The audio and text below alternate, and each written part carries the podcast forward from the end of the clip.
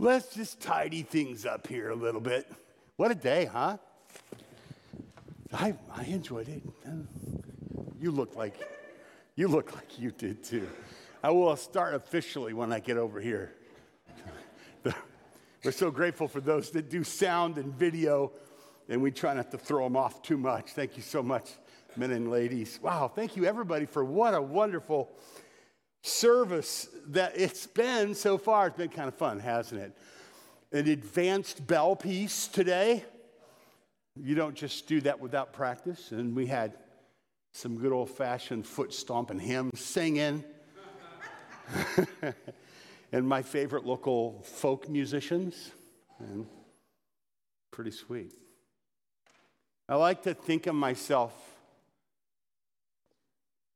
kind of like Barnabas. If I chose a trail name for myself, I would choose Barnabas because I aspire I aspire to be encouraging and that's what that nickname meant. Son of consolation or son of encouragement. That's what I would choose. And I am excited, I'm glad to have a happiness in my soul because I have a powerful truth from the scripture that's a message of encouragement for you today. So take a deep breath, let it out slow. This is intended to be a message of encouragement today. Today, I want to show you from scripture that the local church is God's plan for this age. There are ages to come. And we love to read books about them. We love to hear about the ages to come. There's, a, there's, a, there's an age to come in which we will, they, they just sang about it, in which we'll be in the presence of the Lord, and when believers that have been separated in sadness for years will be reunited, and our faith will be sight. What an age that will be! There are ages to come. But before we get to the ages to come, we have this age in which we live. And we should understand it. And the age in which we live is the age of the church. The church is God's plan for this age. And I heard a man once say the local church is the hope of the world. It shocked me the first time he said it. I thought, sounded like overstatement, but I've thought a lot about that. Is that true? Is the local church the hope of the world? How could it ever be? We know the local church as an imperfect thing.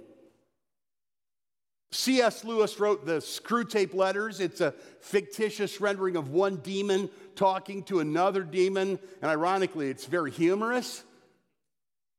And in the book, the older demon says to the younger demon, Here's what I, and I'm paraphrasing, here's what I want you to do. I want you to point out how weird Christians are. He doesn't use those terms, he uses kind of a sophisticated British wit, but I want you to point out the idiosyncrasies and the weirdness of Christian people. When you go to church, I want you to point out their double chin, he says. I took that one personally. Uh, I want you to point out if, you, if they're kind of oily or if they've done something dishonest and keep them distracted. But, but he says this the older demon says to the younger demon, don't, for, don't ever let them see the church as it really is, holy, like a mighty army going back through time bearing banners for God. It is in this text, in Ephesians chapter 3. Actually, it's the text that we had last week in chapter 2 and the text in chapter 3, which are one idea, that we have some of the richest teaching in the Bible that, that profoundly proves what I just said. The local church is the hope of the world. The local church is God's program. Now, you might think, why is that encouragement? Why is this going to be a message of encouragement? Sounds to me like one more of those you ought to give more, do more, and be more committed sermons. And if that's what you take out of it, well, it wasn't me that said that.